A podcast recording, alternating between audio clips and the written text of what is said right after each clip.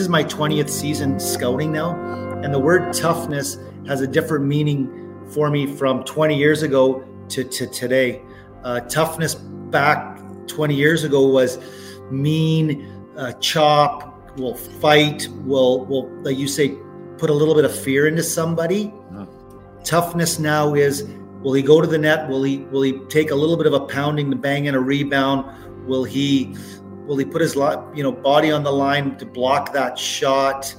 Um, yeah, the, the word toughness has, has definitely changed uh, for me since I've started scouting. And the, and saying that the, the, game of hockey in the last 20 years is, I mean, it's not the same game that I was I was scouting 20 years ago as, as I'm scouting today. That was Dennis Holland, amateur scout for the Dallas Stars, and you are listening to the Up My Hockey podcast with Jason Podollan.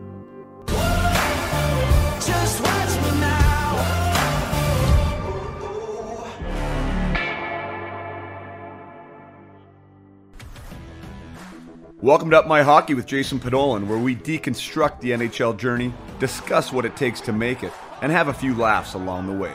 I'm your host, Jason Podollan, a 31st overall draft pick who played 41 NHL games, but thought he was destined for a thousand. Learn from my story and those of my guests. This is a hockey podcast about reaching your potential.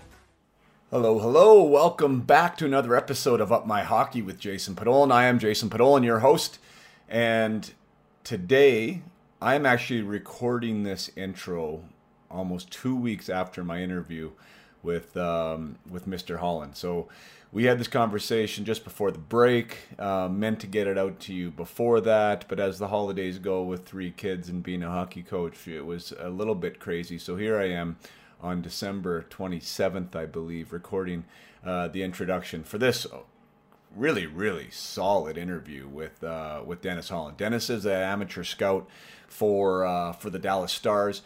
Now, for those of you who are maybe unfamiliar with what you know amateur actually means, that means that Dennis is responsible for finding the best 17 year olds, coming 18 year old hockey players in Western Canada. That is his region that he's responsible for, and uh, and he goes around to the arenas and he watches these 17 year old players in these different leagues, whether it be the BCHL or whether it be the USHL or the um, AJHL or the WHL, and uh, and he finds these players. So he's not looking necessarily at players who have already been drafted. That's not his thing. He's not looking um, for any of the pro leagues. He's not going to Canucks games. He's watching young men um, that he is trying to find prospects for the Dallas Stars. That's his job. And I know that a lot of people who listen to this podcast are either players or parents who uh, who have aspiring players that want to be drafted uh, or want to impress a scout or who want to get noticed and move on to bigger and brighter things. So this episode is phenomenal. Anytime you have a chance to talk to a scout, uh, someone who's in the stands watching these players, what they're looking for for them as uh, athletes, what we're looking for as far as uh, from the person, from the character standpoint. I think it's a great opportunity to be all ears. Uh, Dennis has been doing this for 20 years. Uh, he's been in the game for a long time. He was a player himself and a very, very uh, recognized and awarded player. Um, he played in the Vernon for the Vernon Lakers, a BCHL team at 16, where he had over 100 points as a 16 year old, or maybe even even as a 15 year old. Then he went to Portland and um, and had an amazing WHL career. Put up 82 goals one year, 82 goals, 85 assists for 167 points. Um, led the entire WHL in scoring. Uh, he was drafted uh, the year before uh, in the third round, which today would be the second round, 52nd overall uh, to the Detroit Red Wings. So he was a heck of a player himself. Had a, had a long pro career. Didn't get to the NHL. Uh, we did talk about that and why uh, why that may or may not have happened. Uh, but uh, Dennis is a wealth of knowledge. Uh, his older brother Ken is the uh, general manager of the Edmonton Oilers, so a hockey family through and through. And uh, to have an opportunity to spend an hour with somebody of you know Dennis's skill set, um, who who gets paid uh, to identify talent, skill, the intangibles required to make it to the next level is uh, what was uh, was an amazing opportunity for me and for all of you who are listening. So immense gratitude to uh, to Mr. Dennis Holland uh, for taking the time with us here today. Lots of fantastic takeaways as usual, um, but. I'll leave it to you to pick out which ones are the takeaways that mean the most to you, and let's get right into the episode. And hear the episode here at episode 77 with amateur scout of the Dallas Stars, Dennis Holland.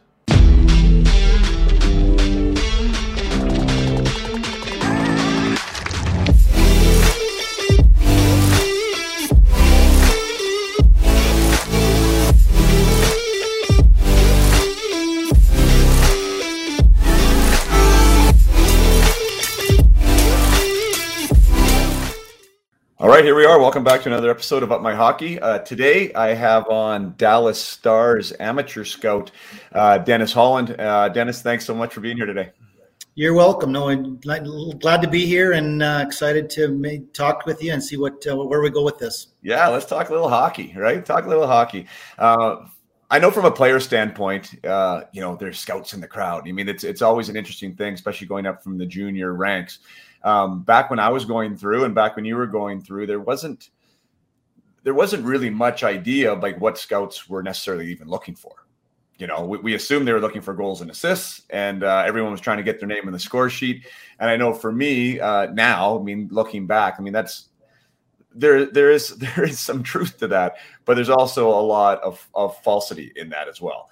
Um, can you maybe maybe we'll just start there actually just with a message to young players right off the bat is like when they're focused on this results of getting their name in the score sheet should that be the end all and be all for these 17 year old players that are wanting to get uh, noticed by by scouts like yourself well, I mean, I, I agree with you. If, if, you're putting points on the board, obviously you're doing something right, and and uh, you're getting the opportunity. I mean, I, I, think the game has changed a lot in the last I don't know, 10, 15 years, whatever. Points are mostly generated on the power play nowadays. I mean, it's tough to generate a lot of five on five opportunities, goal scoring. Um, and, you know, we're talking about drafting. We talk about even in the Bantam draft, you're talking about the young kid playing with older kids, maybe not getting an opportunity.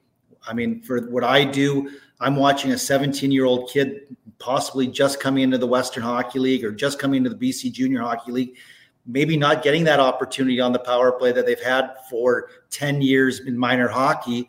And now, how do you keep the positive? And you're like, I'm only going to get seen if I get points. Well, that's the, that's sort of the rub. I go to a game, I understand that that guy may not get the opportunity. He may not see you know the first power play. He might only get the last 15 seconds of a power play. So um, points are important, but but they're definitely not the all be all be all, right? So it uh, it it's sort of that happy medium where you want to get opportunities, you want to generate opportunities, but goalies are good. Scores aren't as you know when me and you used to play, it used to be seven five, eight four. Those were some of the nights. Now it's two one, three two, four one. Uh, the, the goals aren't there as you know as plentiful. Right. So for that player, I think that's a great, great point you make. Uh, you know, the, the, top of the top are usually in that spot. I mean, we're talking the first rounders. Generally, they're the guys that are now already on the power play. You know, they, they've uh, for whatever reason that they've earned that opportunity, and, and now they're playing. Uh, what about the guys that aren't? They're a rookie in the WHL. Let's say the, the WHL is an older league now, as is the BCJHL and some of these other leagues around North America uh, and you're fighting for spots with guys that have been there two, three, four years. And a lot of times when the when the culture is right on a team, you just don't step into that role, right? You kind of have to earn that role a little bit. So what what is the message to players that maybe feel like they want that opportunity or maybe feel they need that opportunity? They don't have it yet, uh, but they still want to put their best foot forward. Like how do how do they go about their business? Well, I, I, think it's it's a lot to do with attitude. I mean, you look at uh, you know Joe Pavelski for us at 37 still the first guy on the ice working on deflections and net front opportunities. Um, I think just going about your business. I mean, I think at the end of the day, and we're all the same. We all want to get to that end result tomorrow. It, it it's a process. It, it's it's learning. It's listening. It's watching the older players. Uh, it's doing extra stuff. It's no no different than taking pucks around the wall, uh, defenseman going around the net, snapping that first pass to that the guy on the wall. Those are all little things that add up to big things. And uh, you know we we're in the world now is is we want instant success. We want we want the answer tomorrow. You know, right now, and we can't wait till tomorrow. Uh, we can't wait till next week or next year. We, we want to be on the power play tomorrow.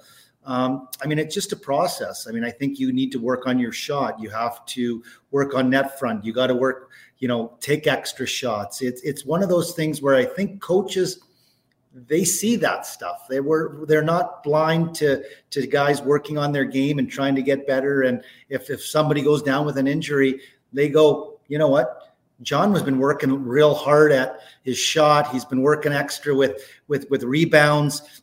I'm going to give him a chance. He he looks like he may have an opportunity here. So I think it's just one of those things where you have to have patience. You have to have the commitment to continue believing in what you do and and and keep working on your trade to to get better at it.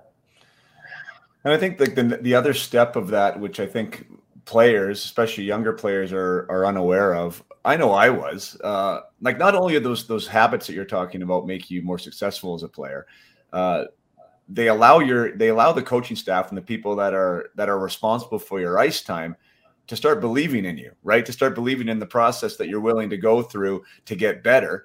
Uh, but they're also the ones that are answering the phone calls from people like you. Uh, I assume you got a guy that you're interested in that's 17 years old, maybe isn't on the power play. You're interested in him. You like what you see in his game you probably call that guy up and say, "Hey, what do you see? Like, what, what, what do we got with this guy?" And now that coach is able to honestly go to bat for you and saying, "I like what I see here." I mean, he's professional in his approach. He goes to bat every day. He plays the game the right way. I think he's going to pro- project really well. Like, is that not the truth? Like, you do make those phone calls, correct? We, we really do. We really do. I mean, you get the odd coach that pumps up every tire. Everyone, everyone's a great player. Everybody's a good player, and you get you get you get to know those guys. You're like, well, I'm not going to call that guy. I know my answer. But but I would say to you, most often than not, they give you an honest truth. They're like, hey, bad work habits. Uh, you know, practice doesn't go real well. You know, negative or whatever it might be, or the opposite. Be like, you know what? I know he only got eight goals on the season, but this guy works. He comes He's getting better. His shots improving. Like this guy is on the verge of being a, a, a good offensive player at our level, and then maybe onto the you know the pro ranks. So um, you know, I know a few uh, even trainers. Hey, how, what's his work ethic like? What what is what, what do you see? Uh, is we're just trying to get an insight. I only get a snapshot. I only get 60 minutes of what what he might be. Coaches get him every day. Trainers get him every day.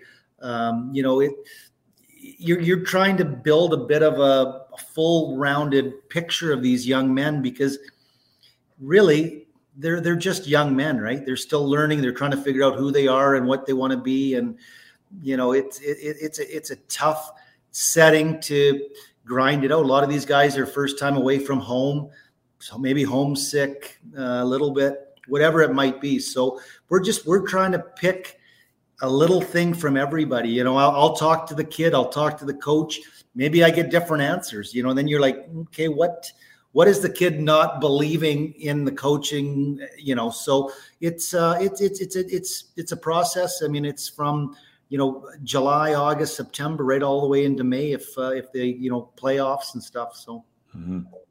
I like how you talk about with the trainer there because really, you know, you and I both played enough hockey games to know like the, the people who know the players the best are probably the trainers because uh, even at the pro level, right, you kind of have a little bit of uh, you know when the coach is in the room let's put it that way right? So like to really be your full true authentic self in front of the coach so you're probably not giving that to the coach all the time unless you're real comfortable in the environment you're in but the trainer he kind of sees everybody. So i mean that's a great that is a great person to talk to because uh, you start to understand a little bit more about the character how they treat the, the people that are working with the team. Those types of questions i'm sure are important to you and um because character like that that makeup of, of that player i call it kind of the person behind the player uh has to become relevant. I think. Well, I guess at any round. Um, how, how, much do you guys dig in on that with uh, the, the person behind behind the raw ability? Well, I mean, we, we really do. I mean, we, we're we're uh, you know a billion dollar billion dollar industry now. I mean, every we only get seven picks. all very important. Uh, you know, we're the lifeblood of our organization. Now, you don't make a good pick, you, you pick a bad person. That that trickles into other areas. Um, so no, we we we dig into as much of uh, the off ice as we do watching on ice. I mean, it usually it uh, translates. You see an honest guy competes, doesn't give up on plays. Usually, are pretty good people off the ice. Um, but but like yeah, like we say, we we we try to turn over every rock and see what what comes out of it. And uh, you know, it, usually when you get to the point of the Western Hockey League or the BC Junior Hockey League, I, I'm very fortunate. There's usually mostly good people, good players. Uh, I think by that stage, the the the the guy that doesn't want to play as hard, they get weaned out pretty quickly. Um, so we're we're very fortunate we're dealing with the best athletes in the world in, in the in the in in in hockey at that age. So it's it's it's a fun set system for us right now. For me, especially when you can be in the ground floor on a young man that nobody in the world knows about, but you're like in five six years, the whole world's going to be talking about this kid. It's very it's a very cool experience. That is fun. Um, we talk about skill and you know, you and I might even be really good examples of of like trying to project what happens at the pro level. You know, like we, we already talked about goals and assists, uh, how everybody wants them. Uh, there is only really maybe five, six guys in a team that are, you mean, expected to contribute offense on a nightly basis. You know, and we all know how tough it is to fill that spot uh, in an NHL job. So when you're looking at these drafted players, it, at some point, it, is it like is it all about a raw ability like the skill or are you actually projecting to be like i think this guy's going to be a solid third line player for us and we need third line players so we're going to draft a third line player or are you always trying to pick like the the the, the highest skill uh, ceiling in, in that's available for you? Well i mean yeah i mean we're not yeah exactly and it's that happy medium right? There there's that balancing act. Yeah i mean everybody i mean obviously you want that top end skill at the end of the day but you need those other intangibles. You need those grinding, hardworking, six three, six four, six feet, up and down wingers, play with pace, go to nets hard, crash and bang, bang and rebounds. those guys are as important at some nights, and, and maybe in the playoffs, sometimes more important than than than the other guys, uh, depending on who you're playing. So, uh, I mean, I get, I think at the top end of of the draft, if we're talking, you we're, it's all skill. It's all about getting as much skill as you can. But you start then you get start getting farther down on the draft, and then now you start weighing: is this skill guy better or has a better chance of playing or of maybe this guy is going to be a great third line guy? Where where where do you you know where do you put your eggs in which basket? Um, so there there is definitely a time in the draft where you go, you know what, this guy's going to be an NHLer. He's not going to be a first line guy but he's going to be a productive player and help us win. And at the end of the day, we're about winning. So uh, yeah, I mean, you you take the high end skill early, and then and then you uh, deep and dive, and you try to figure out what you need a little bit and what what uh, you know will translate to being a good pro. Yeah, because that's uh, when I've when I've dug in on the draft before, and and you know how difficult it is to actually make the right selection. Right? I mean, it really is. It's hard to do if you get two or three guys out of a draft that play 200 games in the NHL, like you're doing fantastic as an organization.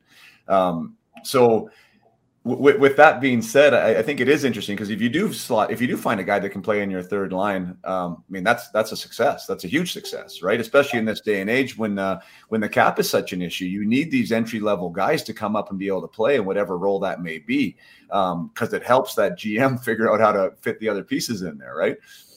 Hundred percent. And we we can't all have five five eleven puck moving defensemen. We can't have six of those. It's not just, just you, you can't win. You you need some size. You need some guys that block shots. You need some guys that clear clear the front of the net. Um, so you, you need a little bit of everything at the end of the day. I mean, you look at uh, you look at a, a team that has has success they got a little bit of everything. They got high end skill. They got some size. They got guys that can move pucks. They got guys that can shut down other teams' top lines.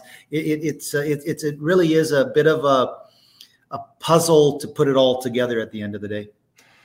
Where is toughness on your list of intangibles right now? Um, and I ask that just because I think the pendulum has been kind of swinging all over the place uh, with with you know playing heavy, playing hard, um, who, how the games played in the regular season versus how the play games played in the playoffs. Uh, to me, it seems like these players are harder to find. Maybe they're not. Correct me if I'm wrong, but the guys that you know supply a little bit of that fear to the other team you know that knows knows what they're doing you know what you're going to get in a playoff game uh, they're not going to shy away uh, they're going to get the job done for you is, is that a harder thing to find these days and, and if it is is does it then become more valuable well i would almost say it's almost obsolete almost almost impossible to find that player nowadays the, the way the game is played at such a high pace uh, you know at, at a, such a young age that player used to get a chance. Coaches used to have a little more time with those players, a little more patience. We don't see many of those guys. If that guy has come up, he's probably has some skill too. I mean, you, see that straight guy that has some fear. I mean, there's a few of them left in the NHL, but there's not many of them left, and I we don't see many of them in, in, at our level anymore. Um, for me, toughness the word toughness has changed since this is my 20th season scouting now and the word toughness has a different meaning for me from 20 years ago to, to today uh, toughness back 20 years ago was mean uh, chop will fight will will like you say put a little bit of fear into somebody uh-huh. toughness now is will he go to the net will he will he take a little bit of a pounding to bang in a rebound Will he will he put his you know body on the line to block that shot? Um, yeah, the, the word toughness has, has definitely changed uh, for me since I've started scouting. And the, and saying that the, the game of hockey in the last twenty years is, I mean, it's not the same game that I was I was scouting twenty years ago as as I'm scouting today. Right. No, 100. percent I couldn't agree with you more. And when I say toughness now too, like I'm, I definitely don't even. I mean, fighting is fighting is almost obsolete, like you say. Yeah. So, like, I mean, toughness was definitely correlated with, with, with somebody who would drop the gloves and fight. But now, like, I think it's harder and harder to find somebody that's even going to consistently finish their checks, right? Or consistently. I mean, even like, I guess the easiest one to, to grab right now in today's day and age would be Tom Wilson. Like, if there's a Tom Wilson in junior, a guy who will hit, a guy who is mean, a guy that will fight if he has to, but can still score. Um, I think there's probably 32 teams in the league that want Tom Wilson on their team. Um, but those players are harder to find as well, are they not? Oh, 100%. And, and like I say, I they, they might be the hardest guys to find now. To, to to find that player that that has a bit of like when he jumps over the ice, they're like, I need to keep my head up because if I put it down, it's going to get knocked off. Very difficult to find that player for for sure. I mean, it's uh, just because the way they call the game now. Um, yeah, it, it if you can find someone, you hold on to him. Like, yeah, I don't see, I don't see Washington moving him anytime soon. right.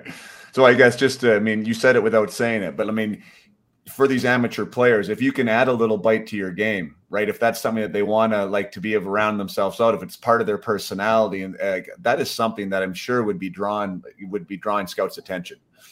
Well, hundred percent. I mean, I, I talked to a, uh, an agent yesterday, and he, he had a he had a young man that that that that's a big six two guy doesn't play to his size. And he's like, what, what, what can I tell him? I say, just, just finish checks. Use, use what your attributes are the best.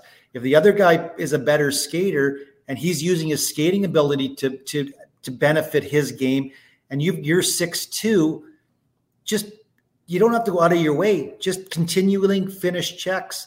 You know, when you go up against a guy that's five ten, win that physical battle like dig in like you know dig in like we we we all we always where we sit we, we can tell if a guy digs in or if he pretends to dig in i mean it it there's you know a guy oh why he really tried hard no he didn't really try hard he, I, I i've seen try hard that that isn't trying hard right, right. so you know it, it, it easier said than done to tell somebody consistently finish your check that that is a skill in itself. That that that is, you know, when you at the end of the night, you're like, you know, that guy paid a price all night. He didn't finish, he didn't miss a check.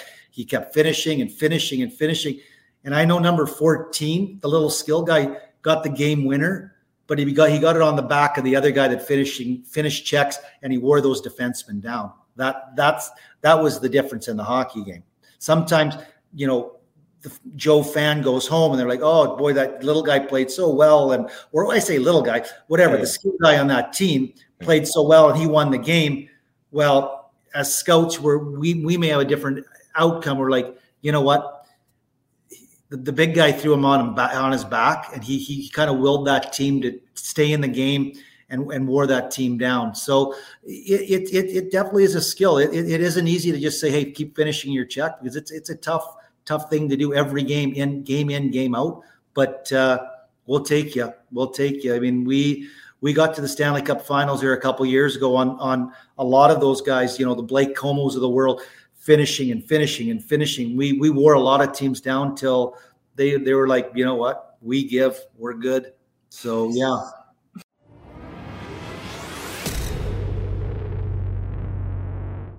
Just going to take a short break from our conversation with Dennis uh, to remind you about the Up My Hockey parent group on Facebook. Wherever you are listening to this, whether it be in your car or on a podcast platform or on YouTube, um, the parent group is available to you on Facebook. Um, assuming you are a parent, and this is speaking to parents. Players, this is not for you. You can follow me on Instagram or YouTube. That is more likely place for you to follow me. But for parents, the Facebook group is an amazing community that you should be a part of. It's over 1,500 families, all supportive parents who want the best for their ch- kids and uh, and are helping them navigate this space called hockey. And we get into it all in the group. We talk about successes. We talk about challenges. We share. Um, we share uh, solutions to problems. I talk about mindset related skills uh, that your that your players can use to help get them to the next level. Uh, it's an amazing group of people. It's all supportive. It's all collaborative. And um, there is no advertisements. There's no spam. There's no people trying to sell you anything. It's just a group of parents that are uh, finding hockey an amazing sport to play for their kids to play and develop as people and develop as players. And uh, and I'm there to host it and to support that journey. So yeah, get on Facebook if you if you're not there already. Up my hockey parent group on Facebook. You have to. It's a private group that you need to request to join, and once you're in, you're in. So uh, yeah, get in there today. Facebook. Now back to the interview with Dennis Holland. I love it. I love it. I mean, to bring that full circle back to what we were talking about earlier, you know, as far as a message to younger players who's maybe not on the power play when they want to be and getting the points, like talk about impacting a game. Like you want to be a, when I'm working with my guys, it's like, how do you impact a game? Like, how did you impact it? Because if the only way you're impacting it is by thinking you have to get a goal or an assist, I mean, that's probably not a great metric to go with, right? Like, and finishing the checks and being competitive and, and having that competitive spirit is something that you're going to see and you can impact a game every night that way. Um, I guarantee you. Oh, 100%. I mean, we had Antoine Roussel on our team, and, it, you know, he was a guy that uh, was, he didn't get many goals, but his work ethic, his, his drive to get in on the forecheck, his drive to block shots, his drive to, I mean, he was a great antagonizer. He was, he was always talking. He was always, he was dragging guys into the battle with him a great it was a great person and, and teammate for us when he played for the Dallas Stars. And and, and those guys are valuable. Those those guys that that play with that energy and because eh, like I said it, it, takes a little bit of everybody and everything to win to win hockey games and to win consistently.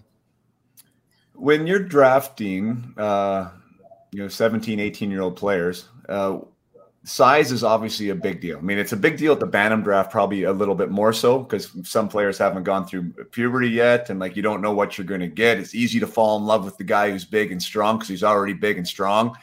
Uh, I imagine that's somewhat similar at, at, at the NHL entry draft level because if you get that big, strong farmer type kid, you know, you, you just know what you're going to get. Yet you might have somebody that's slight that hasn't really filled out yet. Um, do you find yourself trying not to fall in love with the big strong guy right away um, or, or how, how, do you how do you kind of balance that that projection at that age yeah i mean I, I, again i think you know the, the, the game of drafting and hockey has changed so much 20 for me 20 in 20 years i mean 20 years ago was like you couldn't get bring him big enough and fat, you know, big enough and, and, you know strong enough. At, you know, you're like draft him. He's a big, strong guy. Mean, the game has changed now. Uh, size, while it's still prevalent, and we all want the biggest, most skilled player. The the five eleven, the five eight guy, they they're all. I mean, some of the best players in the NHL are, are, are the smallest guys in the league, right? But when you look at teams that win consistently, that are around uh, the Stanley Cup. I mean, you talk about the Tampa Bay Lightning. We're not talking about a small little team. Like they're they're they're they were a big heavy team. The third line was a big heavy line. Hedman's a big big defenseman. So I mean, we're our number one goal is to draft. You know, the the the, the best player with you know, and if, if that is an attribute has size in it, then that's a home run.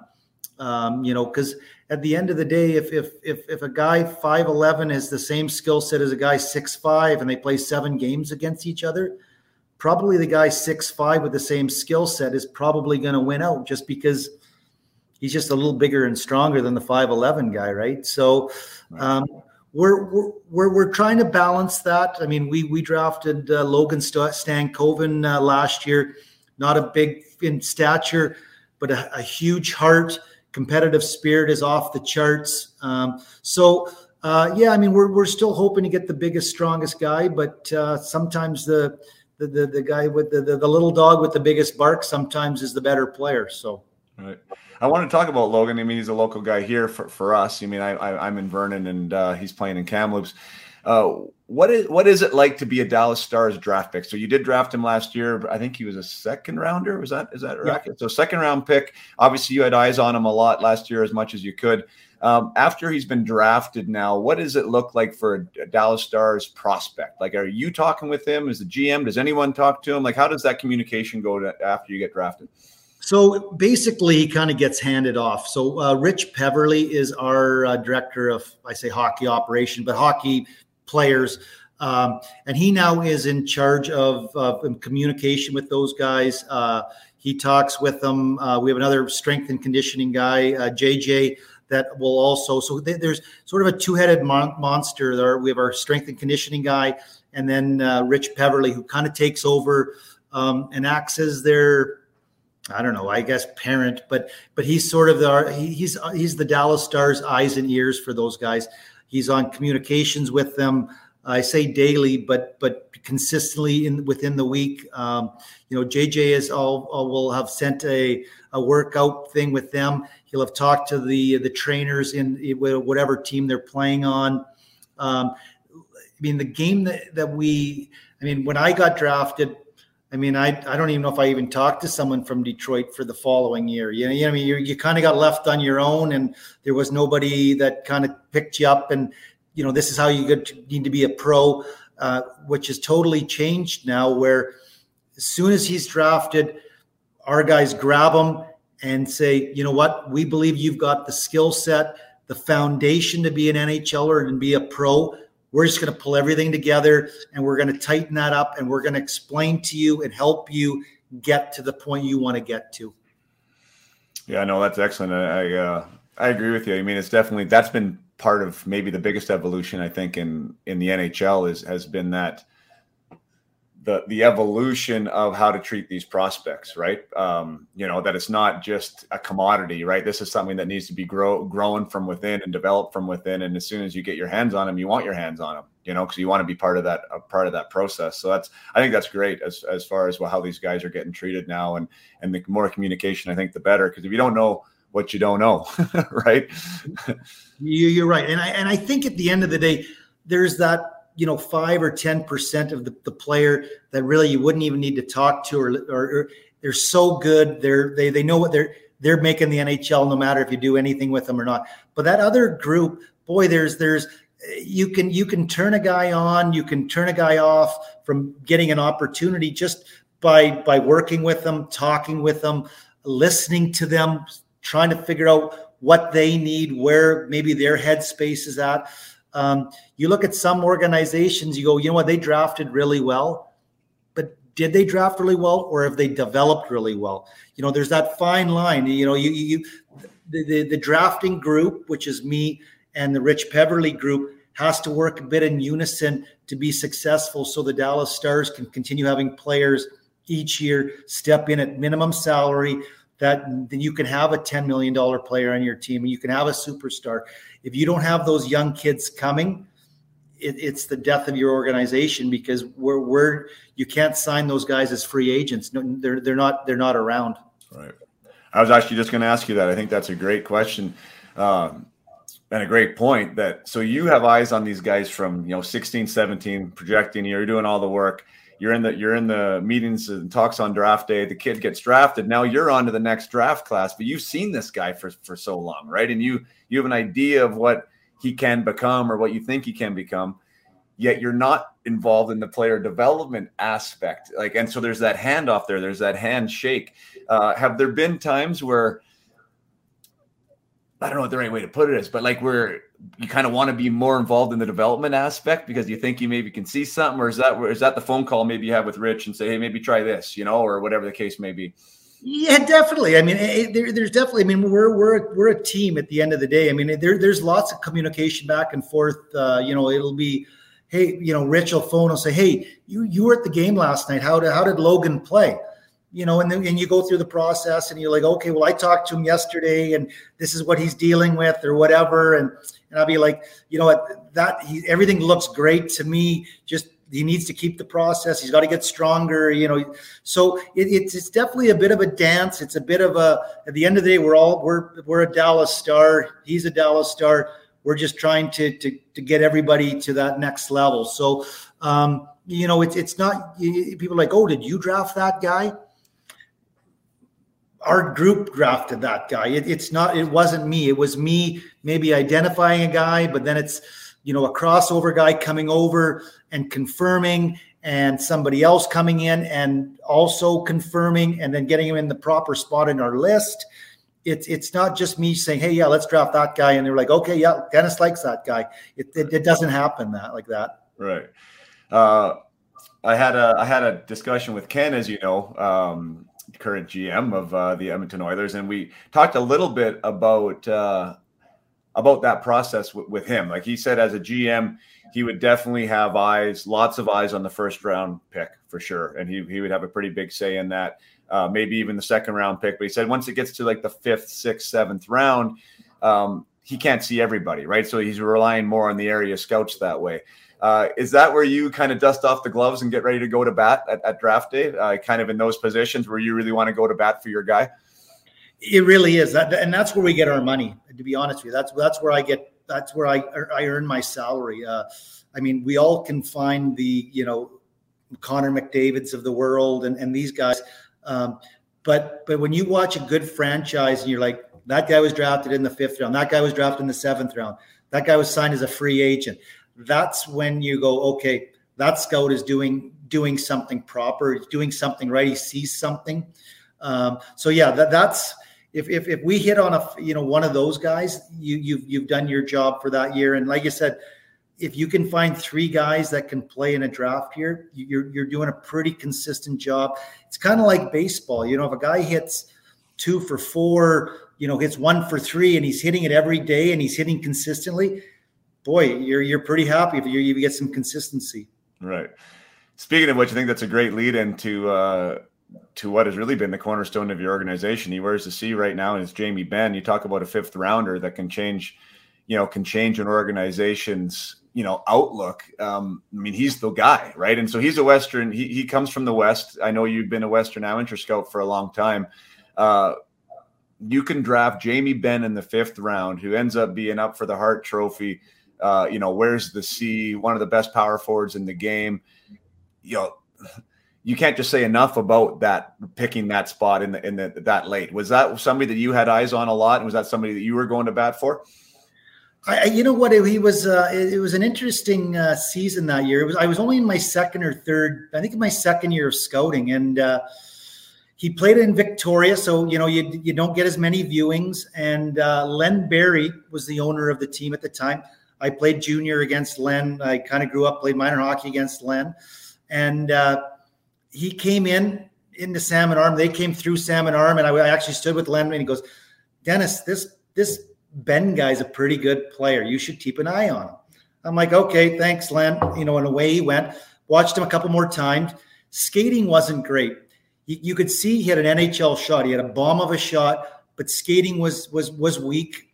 Um, and then after Christmas, he kind of took off. Um, he didn't get picked for the the World Junior A Challenge.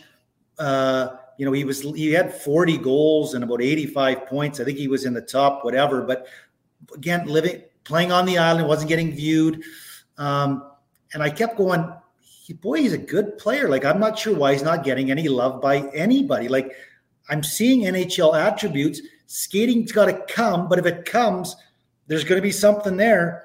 And then I got to a point in the season where I said to Les Jackson, who was running our group at the time, and I said, Les, I got to have you come in. Like I'm, I'm talking about a later round guy, and Les was usually at that point was worried about the first two rounds, the high end picks. I said, I'm still early in my my career here. I think there's something here. Can you just come out? Can you, if you make a swing, can you can you go to the island and, and watch this kid for me? Goes through the island. He goes. He picks up the phone right after the game. He goes, "We've got something here. You've got something. This is this guy looks like a player." And so then I went back again, and I, I, I went back like in March, and I think I was the only guy in the building, or there was two scouts in the building. I'm like, I don't like I I, I like because usually if, if there's somebody of interest and there's a little bit of life, there's scouts in the building, there's head scouts in the building. You're like, okay, there, you know, we better figure something out here. But God had no real interest, and yeah, I mean, it was it was one of those. uh the next year he came back. He went to he went to Victoria again. He wanted to play with, with his brother at college. Didn't work out. Brother didn't go in. Vic, uh, Kelowna talked him to going into uh, the Western Hockey League. When he stepped into the Western Hockey League, I went, "Oh my gosh, we got something here!" Like this, his skating is improving. He was fighting a little bit. Like I'm like, there's some intangibles besides some skill here. Like you know, and then it's like, what, where do you think you're going to fit him? And I'm like, good third line player, maybe. You know, it, you, are like, I'm in my mind, I'm going, I think we might have something, but I'm like, I don't want to over, you know, still early in my career. I don't want to start doing too much.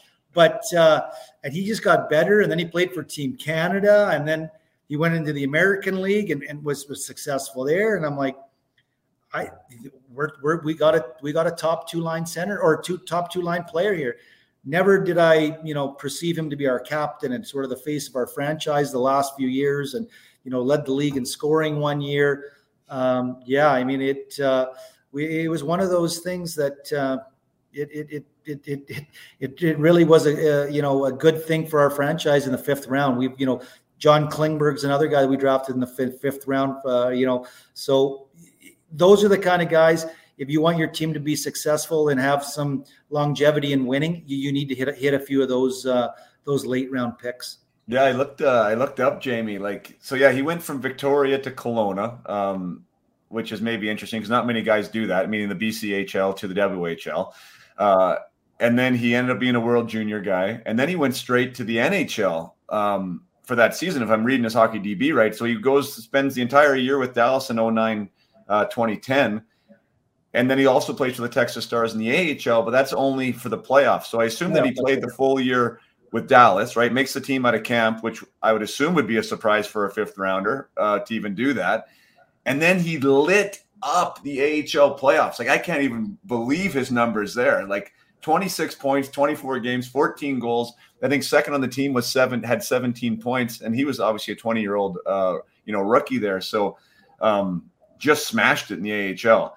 And that's something that a lot of players don't do, right? These higher guys oftentimes don't put up numbers like that yet because they're a first rounder or a second rounder. They still kind of get the get the well, let's see what you're like in the NHL. But he obviously proved himself that he was he was good enough for the AHL as well.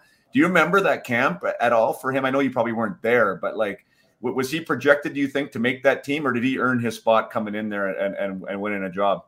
Well, we had uh, rookie camp uh, that year in Traverse City, and he came in and he he lit up rookie the rookie tournament. Him and uh, James Neal played on that same team, and they were a two man wrecking crew. And I mean, I think early, I mean, going into this season, it was like, well, he's going to have a good year, American Hockey League, you know, get his feet under him. And he was he was a man amongst boys in that tournament. And they're like, well, you know, we'll maybe give him a few games, we'll give him some exhibition. And he was just he was he was dialed in right from from day one of, of, of rookie tournament. And it was one of those where you're not sending me down. I don't know what where you what you're thinking is, you're, you're not sending me down. I, I'm, I'm, I, you're not going to do it. And he, like I say, he he he earned his spot. He wasn't given a spot, and it was one of those, uh, yeah, because uh, I think what really happened, to be honest with you, high end baseball player never never trained in the summer, was playing baseball, and all of a sudden at about 17 gave up baseball, and I say gained some muscle, but yeah, he grew into his body, and and, and it was just like, oh, here we go, and uh, I think he, and then all of a sudden, as you know, you get a little stronger, the confidence, your your whole mindset goes, you know what? I'm going to take it to the net. I'm just going to drop a shoulder. I'm just going to take. I'm a big, strong guy. I'm going to take it to the net, and then that's what he did. And and uh, you know, and it, I mean, his his he he just went like that. Once once he started working out, and uh, and and decided he wanted to be a full time hockey player, he uh, yeah he took he took games over. So when you saw him then at 17, he wasn't he wasn't the six foot two, 215 guy he is right now. Then, like, do you remember what he what he was from a stature standpoint at that at that age?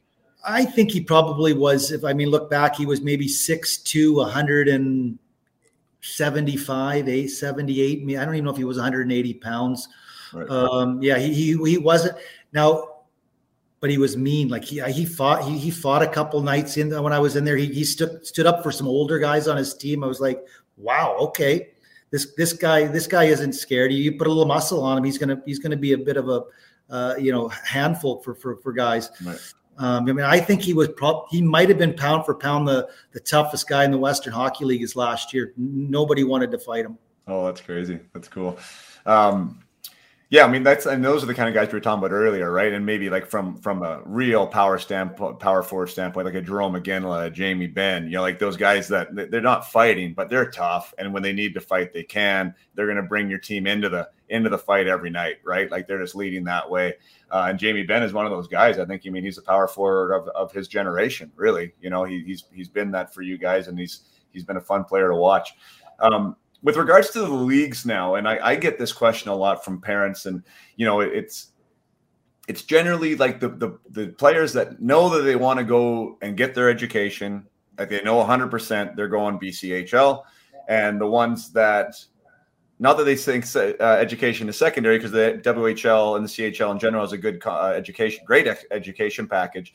But sometimes you get the guys that are more pro oriented. They want to get there a little bit quicker. I think that they go to the WHL is it hard to project like how do you project you see somebody a 17 year old in the bchl and you see a 17 year old in the whl are you expecting that player to have more impact in the bchl than they are in the whl or how do those leagues compare to you?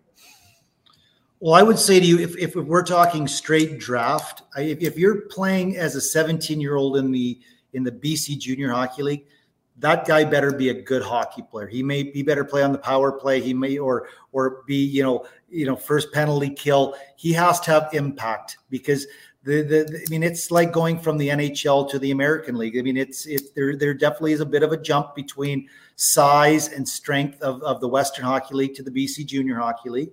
Um, so yeah, I mean we're I will give the the guy that plays in the Western Hockey League a little more rope just because he, he might not get the opportunity to play as much as the guy in the BC Junior Hockey League.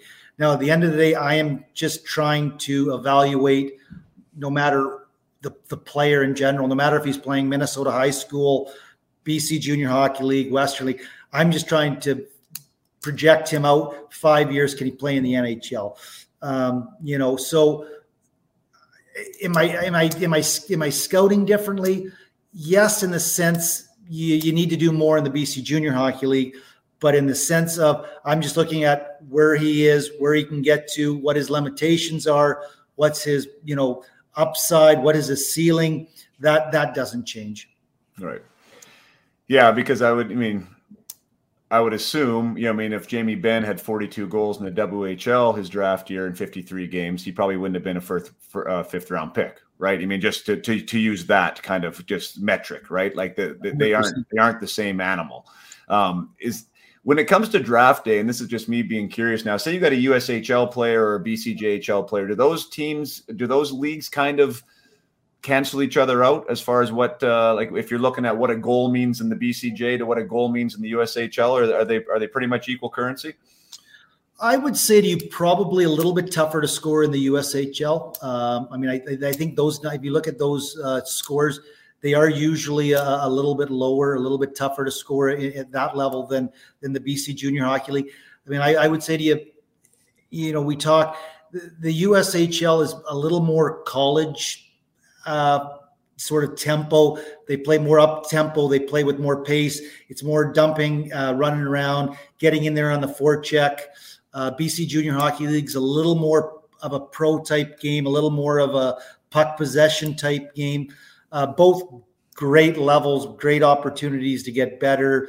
Uh, it's a great level. Both are great levels for a younger guy to get some ice time because it's sometimes it's tough to get ice time at, at the Western Hockey League level. Right. You know, at the end of the day, you want you want to play. If, if, if you're sitting up in the stands and not playing, and the other guy's playing in the BC Junior Hockey League and he's playing, you know, 22 minutes a night and getting power play and getting this and getting opportunities and getting and learning, which guy is probably getting better? You know, the guy that's getting ice time. So at the end of the day, the, the most important thing is getting ice time and and and getting an opportunity to improve and and show uh, show what you can do. That's a great point. I wasn't going to ask that question, but this came to mind because that's another thing parents ask a lot of the times. Like, is, is it better to be, let's say it's 16, uh, maybe the Portland Winterhawks want want your kid to be there. Um, maybe won't be on the power play, probably won't be, you know, limited minutes, but he's in that environment, that WHL environment, and he's, you know, surrounded by these big, strong players, and he's starting to get his feet wet and maybe be ready, more, maybe potentially more ready for his draft year. Or should that player play the midget or play BCHL where he's going to have a more prominent role? Like if you were the parent of that child, like where is there one way that you would you would suggest more often than other? Uh, if, if it was me, it would all be on uh, on the mental state of, of that player. I think how the maturity of that player. Can that guy go to Portland and sit in the stands and not play on the power play and keep his focus and keep the intensity and that desire to play? Is he better off to play midget at home and play? Uh, I, I, think it, it, really has to do with the maturity of the player more so than maybe the physical attributes. Um, how how mentally because that's a tough that's a tough year for a lot of players. Is that 16 year year old year?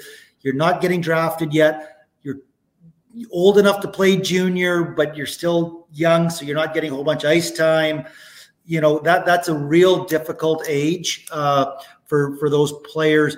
I think as much mentally as it is physically, um, because you, like you say, you kind of get lost that year where, where what you should do. But I, I really think it, it's more comes down to the the maturity of that of your of your of your player that you're that you're worried about.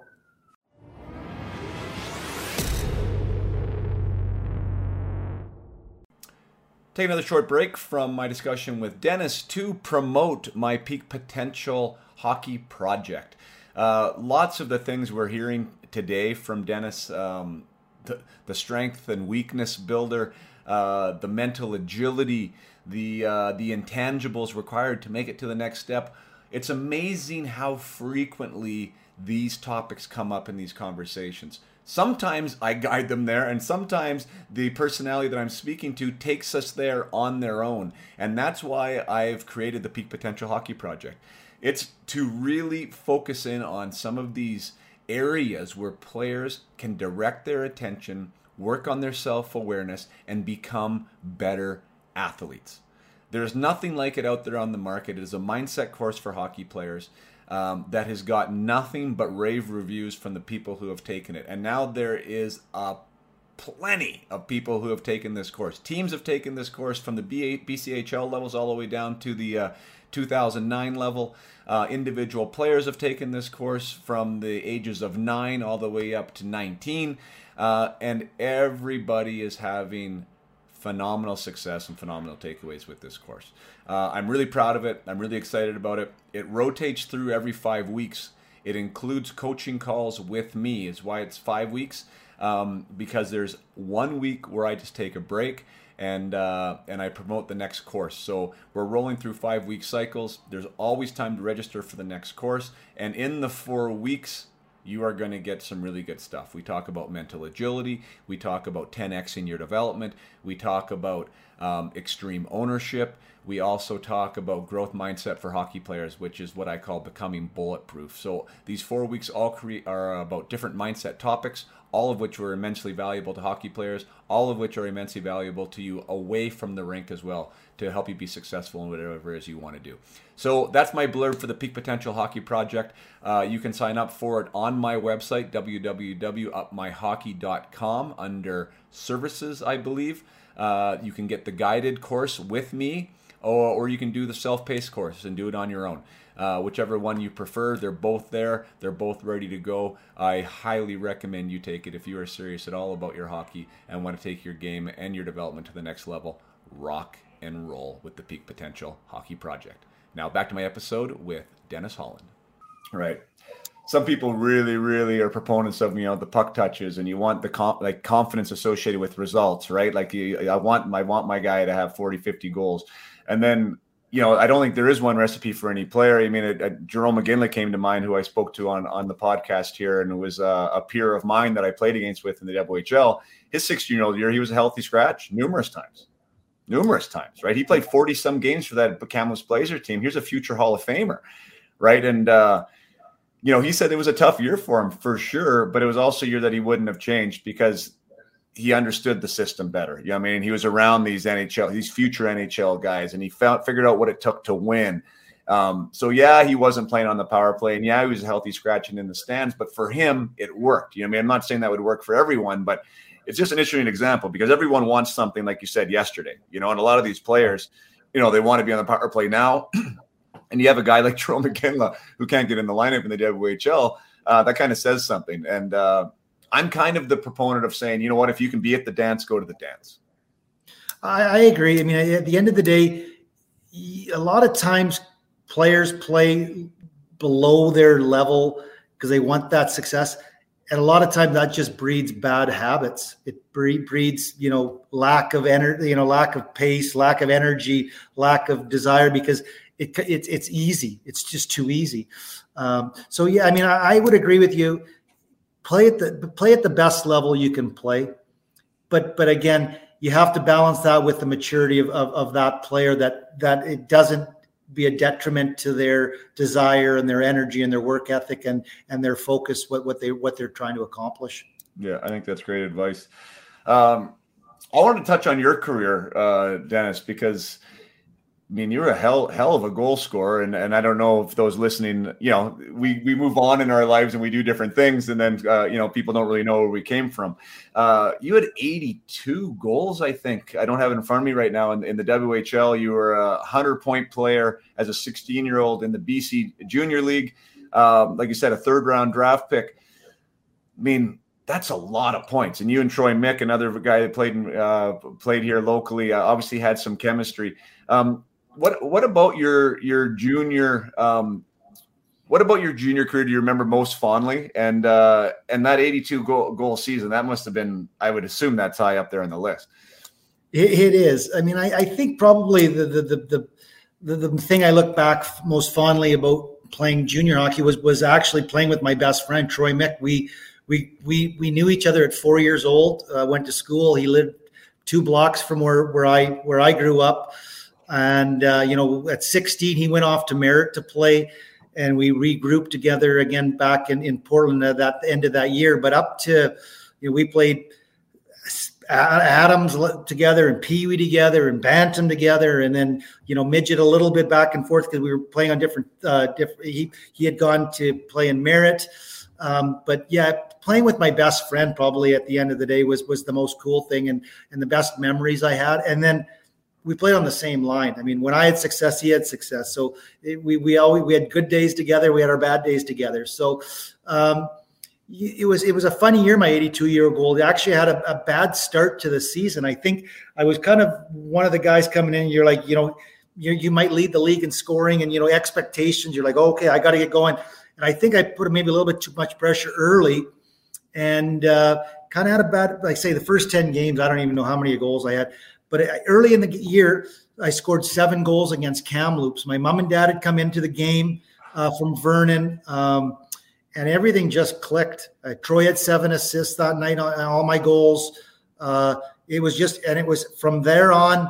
Uh, everything I seemed to shoot that year seemed to trickle through a, a leg, you would banked off something and into the net. Uh, it, it, was it was a magical run for me, uh, a magical run for our team. We went to uh, the league final, lost out to a, an amazing uh, Swift Current team. Um, but it was it was a great 19 year old year. Um, it was it was a great finish to my my junior career for sure. Like I said, it uh, it, it, feels like yesterday. Um, I, I, say I got such great friends still that that played with me and, and, and me and Troy on that team. Uh, I mean, I, as you know, you, you the, the, bonds you make in dressing rooms and you go to war with guys. It uh, you, you you you don't lose that friendship. It seems you seem you see them five years later and you, you pick up like you hadn't seen them, uh, you know, 10 minutes ago. No, I love that. Yeah, no, for sure. So 167 points. Uh, I think you led the league by in goals by 12, if my memory's serving correctly, and and you were ahead of like obviously some big names that went on to long careers. One of which was Stu Barnes, who was only a year younger than you. Um, I never led the WHL in in uh, in scoring, but obviously I, I, was fairly successful there myself. And there was some guys that maybe weren't as successful than me that went on for, to longer NHL careers. As as you know, you, you can you can stake the same claim. What about if you could if you could rewind, or what do you think was was the thing that stopped you from having an impact in in the NHL? I mean, I, I think, and I say uh, that year, I remember uh, Mike Modano played in PA that year. He broke his. We were we were we were going back and forth, back and forth that year. He broke his wrist in the the All Star game in Brandon, and, and at that point, it was a, a, a free walk for me to to win that league uh, scoring. But I think for me, you look back, um, my skating was only average. We played. I mean, we played in the same civic arena. Rink rink wasn't big. Uh, my mind was so good. I could sense, I could feel where pucks and plays were going, who was going to be open. I didn't have to skate. If I look back now, I would have been I would have worked on my skating more. I think at the end of the day for me it was my skating that held me back. It wasn't wasn't my skill set, it wasn't my desire. Opportunities at the pro level that I'd done at junior and minor hockey. And at that point, it was, I hate to say a little bit too late, you know, but that era was now more clutch and grab, hook and hold. Like you got a one goal lead in the third period. You weren't losing it because nobody was letting go of, of, of, of you know, your stick around your waist. Right. So, uh, you know, I, I, would, if I look back, it, my skating was what held me back, but I didn't have to skate. I, I was good enough and I, I needed somebody to say, "Hey, you're good now, but if you want to be good at the next level, we need to do this. We got to work on on your on your weakness." And like, I mean, you work with young guys. Everybody wants to work on their best trait, right? Let let's work on toe drags, coach you know, it's not like let's work on my backwards skating or let's work on my crossovers. That's no fun because I'm not good at it, right? and that's and that's you know that's how you get better is by working on your your weakest skill, and that's a skill in itself. Going, you know what? I know I need to work on that, and that's what I'm going to work on, even though I want to do something else.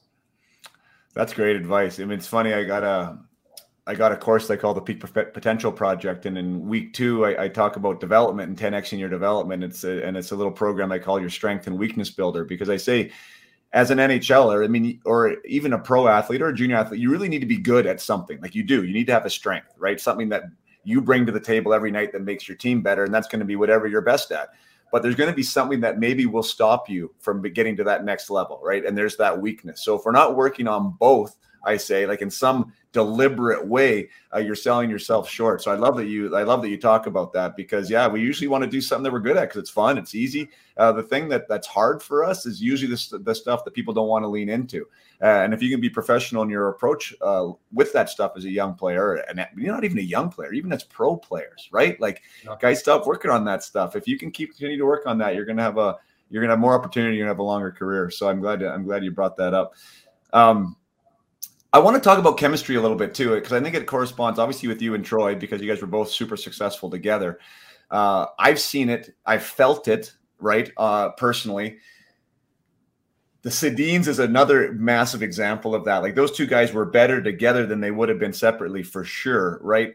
Um, what do you how do you handle that? Or is there ever a scenario where you're like geez i saw this guy together with this person and, and something that comes to my mind i know i'm all over the place here but was mark dale and frank banham and i'm sure you would have scouted them potentially or maybe that was before you. Um, they were awesome in junior together. Frankie actually had a little bit of a cup of coffee in the nhl and did a good job there too with anaheim scored some goals there. Mark dale was a third round pick i think uh, last guy to get over 160 points i think in the whl they were just dynamic together. But I no one like they kind of both had sort of struggling pro careers. I always thought like, why wouldn't a team just like bring one of them in and just see, you know, if you could rekindle that because um because some guys are just better with other players. You know, is is that something that uh that you think about as a scout or or is it just something you just knew that you had as a player?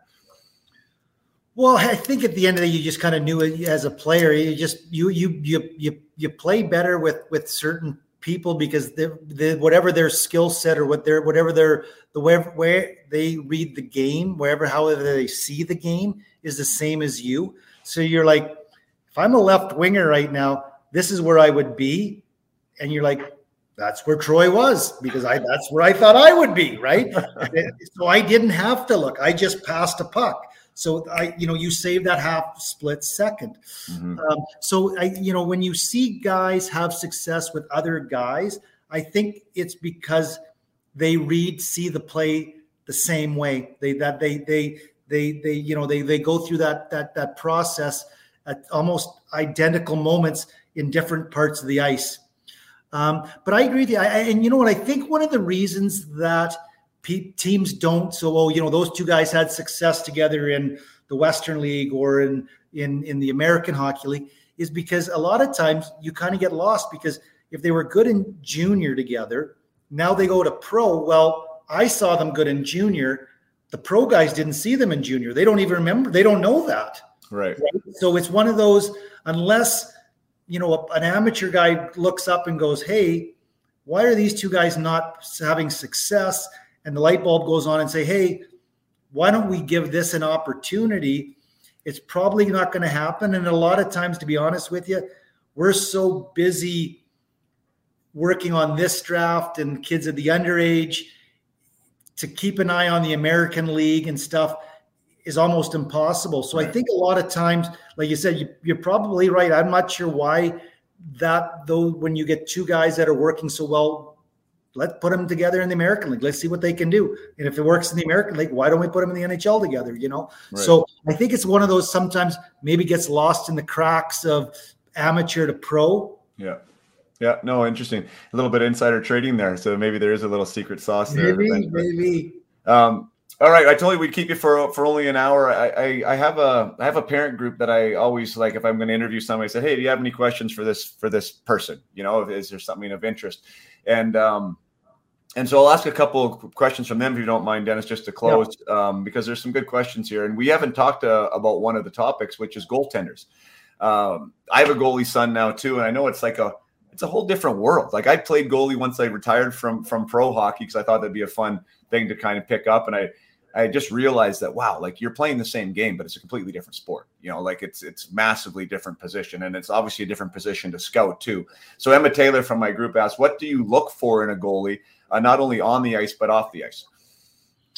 Well, I, I, think one of the most important things is is confidence. That that that I say swagger, but but that that that that goalie that plays at the top of the paint that you know it looks like they're in charge. It looks like they're sort of the the the, the captain of the the D zone. Um, I think it's really important to have a feeling that they're relaxed, but they're but they're engaged. I mean, you see lots of goalies that are frantic and flailing, and every shot seems to be a you know a circus, and it's you know then the, the rebound comes out, and then you know, and then but they maybe make that save also, and they're you know at the end they're like, oh my gosh, you played so well, you played so well. Well, a lot of the reasons they had to play so well because part of their you know process of not controlling rebounds and stuff. So really look for a, a goalie that is under control, that sometimes less is more, is plays a calm game, gets to places quickly because they're reading and reacting to that play, not overplaying pucks. Um, but yeah, it, it, it, I also had a goalie son. I mean, I went from scoring a bazillion goals to a guy that now wants to stop, but uh, boy, that's a stressful position as as a as a goalie parent. I never, I don't think I was ever as stressed as I was playing in ten years professional as I was watching him play. But yeah, I mean it. Uh, I would say calm, cool, composed, in charge. Those maybe those words would be would would come to mind. Awesome. Um, I'm gonna have two follow-ups on that. One is size. Uh, the size of the goalie position uh, in direct opposite of what the player sizes. I mean, player sizes seem to be coming down, and goalies seem to be getting bigger and bigger and bigger. And I actually had one conversation with one scout, um, who I guess I won't say because maybe it's insider trading, but they said that they actually will not scout a goalie that is under six two, like legitimately won't aren't allowed to look at them. Uh, to me, that's like, oh, it kind of rips my heart out because I mean the, the athletics, you know, six foot goalie, I think should have a chance. But is, is, is that like the direction of the of the position? Do you really put a big emphasis on size with that position now? And mean, I'm going to say our, one of our goalies, Khudobin. You know, he's five eleven. You know, played in Saskatoon, highly athletic, highly competitive. You know, so I mean, those guys play. I mean, I yeah, I mean, at the end of the day, the guys shoot the puck so well if, if you're not covering corners and you're showing net, they're scoring. I mean, we don't have a size requirement, but but but definitely you you I mean the five the, the, the you know my brother played at five eight. The the, the, the, the age of, of, of, of small goalies is, is come and gone. Um, I mean, I, I think you look at some. There is still some really good goalies in that. You know, Carter Hart's an excellent goalie. There's there's some really good goalies in that six feet, six one range.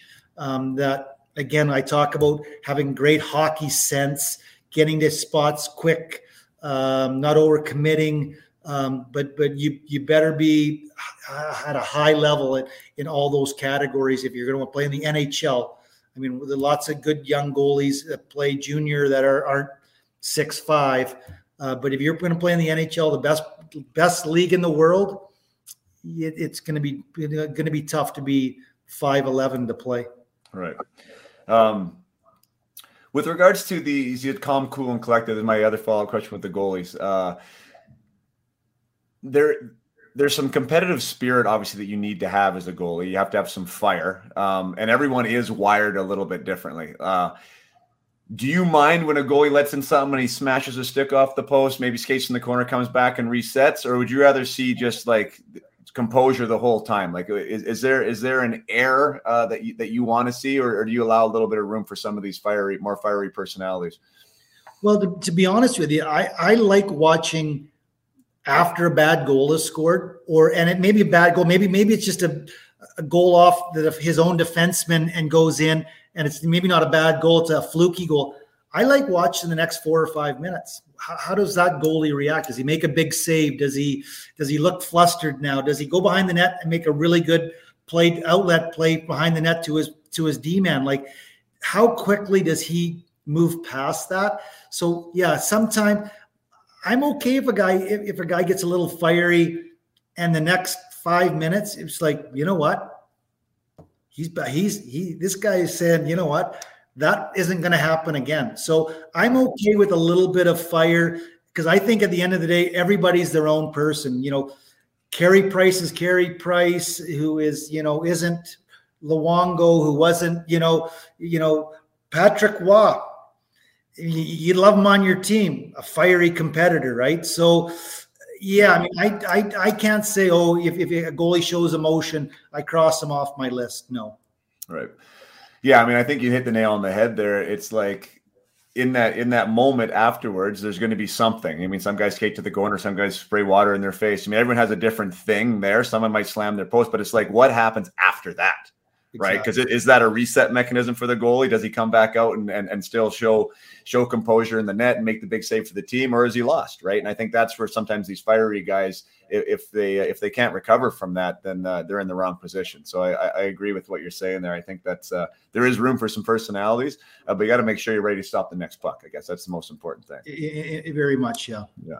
Um, awesome. So we'll let we'll go with one more here. Um, which is kind of an interesting one where, where, I'm at. We covered it a little bit, but I'm just going to give Scott Zulia, Zuli Zuliniak. That's a nice that's a nice Ukrainian name right there. I think I know I made that one wrong, but he says, "What is more important when factoring talent, raw ability or mentality and attitude towards the game and the team?" Of course, a mix of both is key, I'm sure, but I always wonder if the scouts just take snapshots of raw ability and then dig into the person after.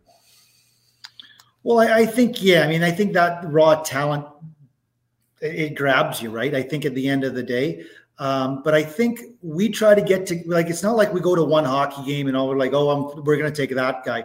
We go back and back and back again.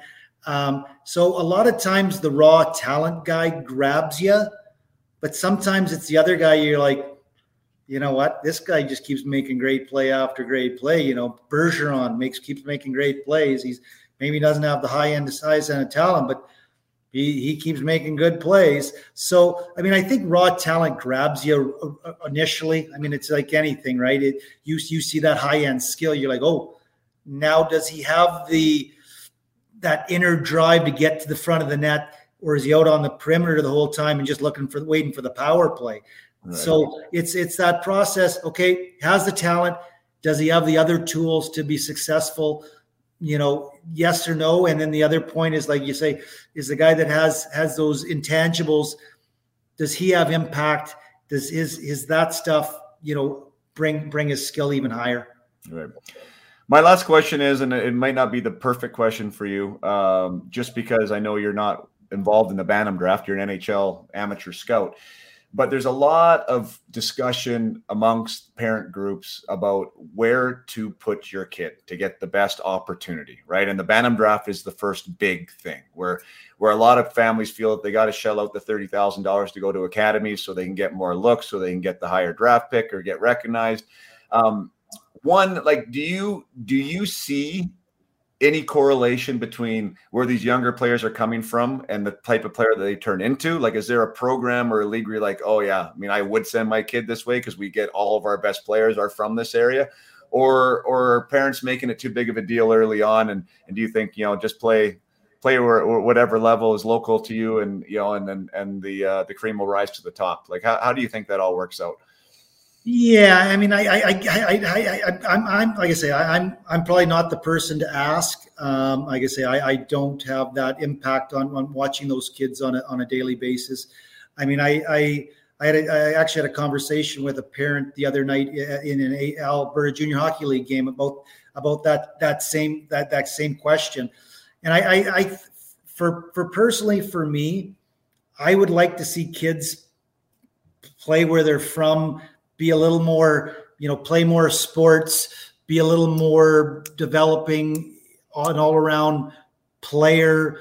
Um, but it's very difficult to do that when the other person is on the ice five days a week with, you know, coaching that is paid for, that, you know, going to all the high end tournaments that all the scouts are at.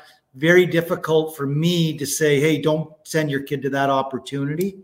Um, you know, you know, I, Minnesota high school, I like that system in the sense that they play hockey in hockey season, they play football in football season, they play baseball in baseball season. Uh, you know, they they they have a little better, you know, well-rounded group and maybe and sometimes, like I say, it's it, I mean, this is a discussion for another day. I could stand here and sit here for an hour and talk to you about are are we are we do we have too much wear and tear on our players? Mm. like five days a week, every academy, every tournament. You know, Sweden, they do more training. They don't play as many games. They don't get as many concussions probably because they're not putting themselves into that opportunity, right? So right. It, it it it it it it definitely be a, a, an interesting roundtable discussion on what exactly is the best fit. And at the end of the day, every player is different, right? So every fit's different. Right. Yeah, and for you, what you're what you're doing, I mean, you're supposed to find the best players, right? So that's the BCHL, or that's the AJ, or that's the WHL. I mean, that's you're going to go there and you're going to find them. And I guess that uh, you know, my message is is kind of that. You know, I mean, I don't think you have to chase. Uh, it's hard to not want to keep up with the Joneses, you know, exactly. um, like you said. But I, there's a path for everyone, and it gets proven over and over again. Um, you know, the Jamie Benns of the world, the you know Kevin Sawyer comes to mind. There's so many stories yeah. where like you know, uh, who's that uh, player now in Edmonton that used to be a Spokane Chief was with the Flames. Uh, oh my gosh, didn't get drafted. He went over. He was a he was a podcast guest of mine. Oh, Ryan. Um, oh, yes, Derek Ryan. Yeah, Derek yeah. Ryan. Right. I mean, what a story that is. You know, to to be overseas and playing in Belarus or some third thing there, and now he's an NHL regular at 30. Like, there's so many paths to get there, and I think when you know these families are thinking about it seven, eight years old, and they want to play in the brick tournament, and they want to do this and they want to do that. It's like a, you know Dennis Holland doesn't know if your kid played in the brick tournament at 17. that doesn't matter to him at all. So uh, I wouldn't worry about that. But, anyways, I'll, we'll cut it off here. I really, really appreciate your time, Dennis. Uh, unbelievable knowledge, uh, a, a, lot of insight there for for parents and players out there. And um, you know, I really appreciate uh, your job and what it is you're doing. That's a grind sometimes. I know going on the road and watching all these games and and doing what you're doing, but there's uh there's kids that that are chasing dreams and uh, and you get to be a part of that. So I know that's a pretty special thing too. It really is, and I, like I said, I hope hopefully something connects with somebody or whatever, and maybe maybe a little bit of knowledge for for a young guy uh, moving up the ranks. But uh, no, I, it's been it's been fun. I love talking hockey. I could talk hockey every day. So awesome. All right, well, we'll cut her off. Thanks again for joining us, and uh, maybe we'll we'll do it again one day here. Sounds good. Thanks. All right, thank you so much for sticking with us to the end. Faithful Up My Hockey listener, really appreciate your attention today, and I know you enjoyed the conversation with Dennis. Uh, we covered so many great things. I love the takeaways about Jamie Benn, like that Jamie Benn story and how they found him, and there's nobody in the rink watching him, and Dennis is a young scout, and he's not sure uh, if he should be behind this guy or not. And um, lo and behold, a fifth round draft pick ends up becoming the NHL scoring leader in a season, ends up wearing the C, and is the face of the franchise for years to come. Um, those success stories are great. They happen more frequently than we like to admit. Um, and one of the things that boils down for me from that entire story is the fact that Jamie Benn needed to be on his game when that head scout came through and watched him on the island. Jamie Benn did not know the head scout was in the was in the audience uh, and he ended up playing the game the right way and got noticed and verified what Dennis had seen, which kept him on the radar. To all you young hockey players out there, consistency is a massive, massive attribute. We can't score a hat trick every game, and sometimes we think that we, if we didn't get points, we're not on our game. You need to impact games every time you're involved in them because you never know who's in the crowd. And just because you got a hat trick last game doesn't mean that the scout was there to see it or doesn't even know that you might have got it. You need to perform every night and you need impact games uh, every time you step on the ice. Consistency is a big deal. And if he didn't come to play Jamie Benn there when he was a 17 year old and, and not many people were knowing who his name was, he might not have got drafted by the Dallas Stars. And maybe he never got wouldn't have got to the Kelowna Rockets and wouldn't have got the World Junior invite and wouldn't have done all these things that allowed him to become the player that he was. So, testament to Jamie. Play hard, play hard every night. Learn from Jamie, and uh, that was one of my favorite stories from uh, from the interview with Dennis. So, uh, until next time, play hard and keep your head up.